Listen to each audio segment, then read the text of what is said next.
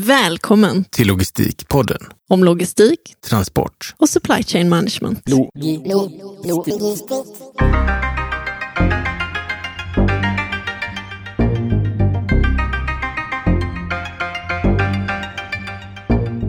Den 12 november hade Logistikpodden ett av våra kostnadsfria webbinarier och vi fick en massa spännande frågor då och har samlat in några av de frågorna och svaren i eh, ett antal miniavsnitt. Precis. Och dagens avsnitt handlar om microfulfillment. Och du som student, vad ska du satsa på om du vill fördjupa dig inom logistik? Vi, vi har fått in en fråga från Joakim. Hur ser ni på framtiden för Micro-Fulfillment Centers, MFC, i relation till centrallagerlösningar för e-handeln i Sverige?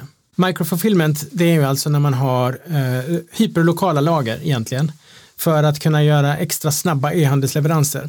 Och det var någonting vi tog upp i ett magasinsavsnitt eh, för någon vecka sedan där vi hade varit på D-Congress och lyssnat på Kate Anketil som är en sån här trendspanare inom e-handel. Och hon pratade just om de här eh, high street stores, alltså eh, lokala butiker som har fått stänga igen på grund av pandemin då. Eh, att de lokalerna nu eh, används som dark stores kallas det. Eh, det finns ett företag som heter Gorillas till exempel, finns på kontinentaleuropa, finns inte i Sverige än vad jag vet, som lovar att leverera hem mat till dig på tio minuter. Och det är ju den typen av, av eh, microfulfillment man pratar om, alltså att de har ett hyperlokalt lager och eh, skapar den här extra Amazon Go har ju ditt, eh, sitt koncept att, att eh, du har en en timmes leverans när du bor i en av deras städer där detta finns till exempel. Och eh, jag skulle säga om vi kommer att se mer av det, ja det är klart vi kommer att se en massa mer av det. Eh, det är ju som vanligt på en marknad, betalningsvilja och eh, eh, kunden, om kunden vill ha något och det finns en affärsmodell som stödjer det så kommer det att växa fram. Och det verkar ju faktiskt i alla fall i storstäderna finnas ett behov av just det här. Så att jo, det kommer vi nog att se. Och jag tänker man kan ju eh, koppla det också till last mile-frågan som vi också har diskuterat väldigt mycket på, på senare tid, att det dyker upp fler och fler olika lösningar. Eh, dels har vi faktiskt förändrat, alltså väldigt mycket, logistiksystemet är ju ett stödsystem. Vi som är inne i det kan tänka att logistiksystemet är huvudsystemet, men det är ju egentligen eh, responsen på hur vi agera som eh, personer, individer, organisationer eh, som stödjer det. Det är ju att förflytta antingen personer eller varor som egentligen är huvudsyftet. Eh, och det gör ju att när vi förändrar vårt eh, beteendemönster, till exempel att vi börjar arbeta väldigt mycket mer hemma, vi har ett annat sätt att röra oss i samhället, så kommer också leveransmönstret att se annorlunda ut. Eh, och därför så utvecklas också väldigt mycket last mile just nu och tittar på både det här med, med samlokaliseringar av, av olika leverantörers resurser, men också att jag ska kunna välja på olika sätt hur jag vill ta hem mina varor. Eh, och jag tänker det kopplar an lite till Stefans fråga också om hur man som konsument eh, kan påverka sina transporter från näthandel från olika leverantörer kring samlogistik ut efter fyllnadsgrad och kapacitet. Många gånger har man ett starkt behov av att snabbt få sina varor. Då skulle jag föredra att transportören själv kunde leverera efter effektivast transport, sett ur miljöavtryck och resursutnyttjande. Eh, och det här är ju någonting som en gammal kollega till oss, eh, Maria, eh, försökte med för, för många år. Hon ville inte få sina varor så snabbt som möjligt, utan hon ville få det så miljömässigt bra som möjligt och höll på att driva de här transportföretagen till vansinne. Men för en väldigt, väldigt bra sak. När hon testade systemet så var det inte så receptivt, men jag tror att det kommer mer och mer. Alltså, vi har ju alla egentligen ett ansvar och eh, ett, en, ett stort, eh, en stor utmaning framför oss med eh, hållbarhetsaspekten och då kan vi inte bete oss som vi alltid har gjort utan vi måste tänka till, vi måste hitta andra sätt än vad vi har använt hittills. Och jag tycker att man börjar se mer alternativ, det vill säga att Innan kunde man egentligen bara välja, vill du betala extra och få det jättesnabbt eller vill du få det snabbt?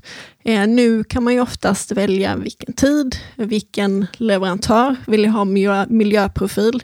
Så att eh, jag skulle säga att konsumentmakten ändå har ökat, men ett stort ansvar ligger fortfarande hos leverantörerna att eh, faktiskt se till att till exempel nyttja IT-system för att kunna optimera och tänka nytt. Men det här är ju också en utmaning, just det här att för att flera leverantörer ska kunna samverka behöver de ofta dela data. Och det är ju det som vi också har varit inne på och diskuterat många gånger. Liksom, hur ska man kunna göra det här? Eh, och länge har det ju varit att man inte riktigt litar på varandra. Och nu börjar man ändå öppna upp genom att försöka hitta eh, neutrala samverkanspartner.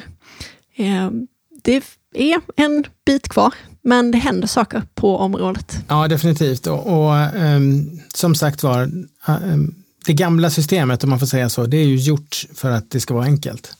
Och där är det väldigt svårt att eh, be någon göra ett avsteg bara för att jag vill ha det så miljövänligt som möjligt. Ni behöver inte komma förrän på tisdag nästa vecka senast. Så får man ändå grejerna imorgon. På grund av att systemet har liksom bara ett, en output. Det du skickar in idag, det kommer fram imorgon. Ehm, och det är ju så systemen funkar och det är så man har lyckats klara av jättestora volymer trots liksom lågt IT-stöd. Men som Nina säger, det kommer att komma nu och det har att göra med att resursutnyttjande är bra. Det är, det är en bra idé att höja resursutnyttjandet för alla i systemet. Så den drivkraften är ju väldigt, väldigt stark. Så att det, det, det hänger inte bara på att konsumenterna måste efterfråga högre hållbarhet utan det här går hand i hand med eh, transportsystemets lönsamhet också. Och vi ser nu till exempel, eh, man kallar det för boxkriget som pågår just nu. Eh, det byggs ut enorma infrastrukturer just nu av olika typer av leveransboxar närmre och närmre konsument. Och vi kommer faktiskt att ha ett tema kring det på något sätt under våren. Vi ska prata med flera av de här företagen då. Men vi ser ju de här som dyker upp nu. Vi har e-boxen, som just nu eh, lerade sig med AirMe. Vi har Budbee har egna boxar, vi har Instabox har egna boxar. Vi har eDrop, vi har eh, Inside the Box som konverterar din Pela-brevlåda till ett utlämningsställe. Och fördelen med det här boxsystemet det är ju då att den som producerar transporter i systemet kan då få lov att göra det enligt sina villkor, i alla fall hyfsat, och därmed kunna vara mer effektivt. Du som konsument kan välja när du vill gå och hämta dina paket. Det finns en massa andra tänkbara affärsmodeller runt omkring det där. Men en grej, och vi har nämnt detta i ett tidigare magasinsavsnitt faktiskt, eh, som vi inte har sett än och eh, vi kommer nog att se det snart. Klarna gick in och köpte Price Runner nu. Eh, vi ser att den här, de här utcheckningsaktörerna som Klarna och Svea Ekonomi och övriga, de börjar knapra åt sig större delar av e-handelssystemet.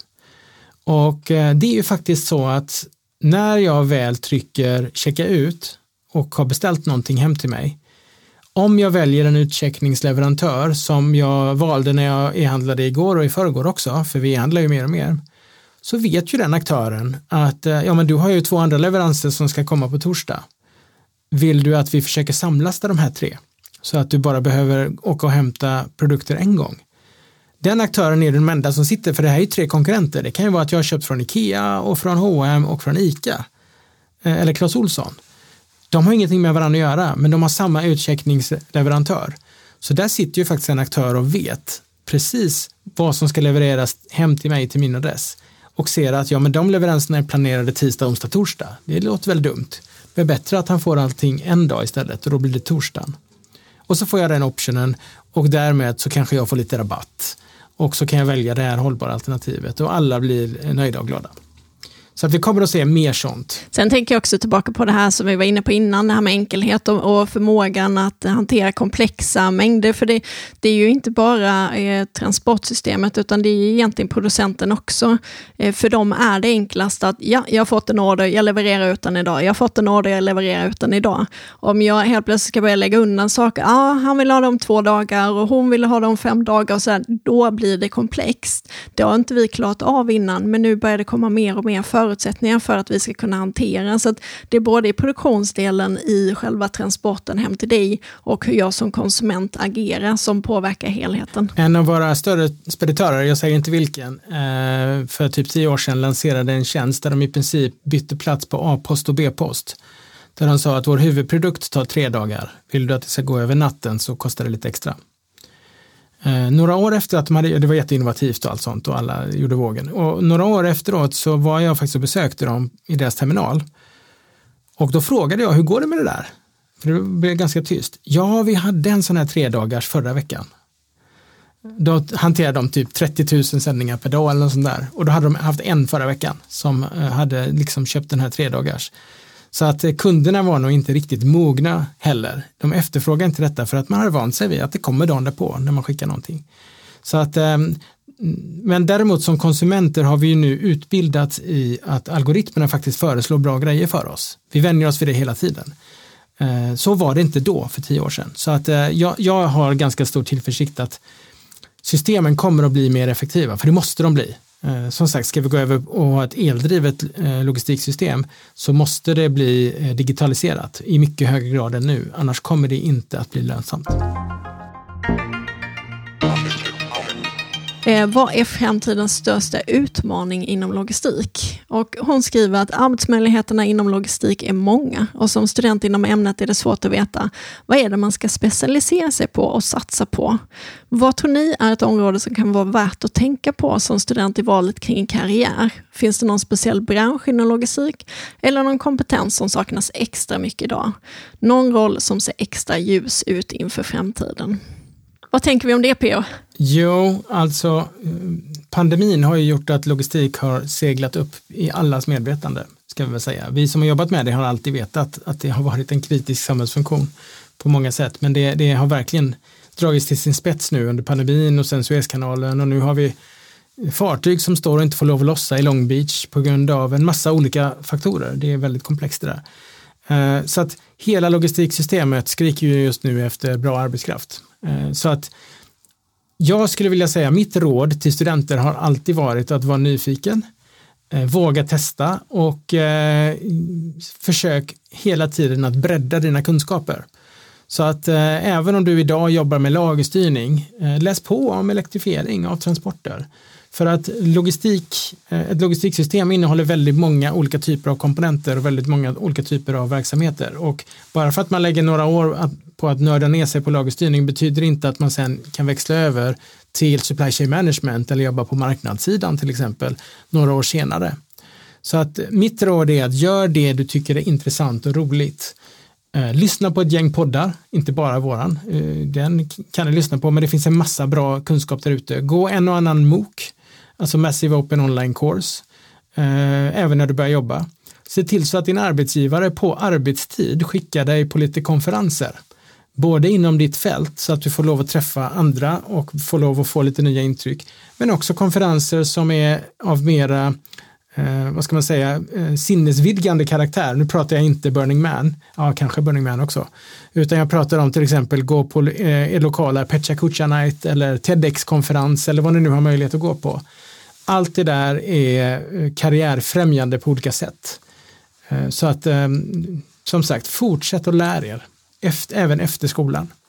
Och eh, det är roligare att säga ja än att säga nej för det mesta. Och, och, jag tänker också att om man tittar på bredden av våra gäster, och om jag tänker tillbaka på de 20 åren som jag har varit i den här branschen och jobbat med allting från filminspelningar till på sjukhus till byggarbetsplatser, så kan du tillämpa det egentligen vad som helst och som vi har varit inne på eh, väldigt mycket så handlar det om några generella principer hur man kan tänka, liksom flaskhalsar, systemtänk, enkelhet kontra komplexitet. Det finns vissa saker som alltid, har du dem i bakgrunden och liksom har hittat perspektivet, hur ska jag titta på saker och vända och vrida, så är det, kan du ta logistiken var du än befinner dig.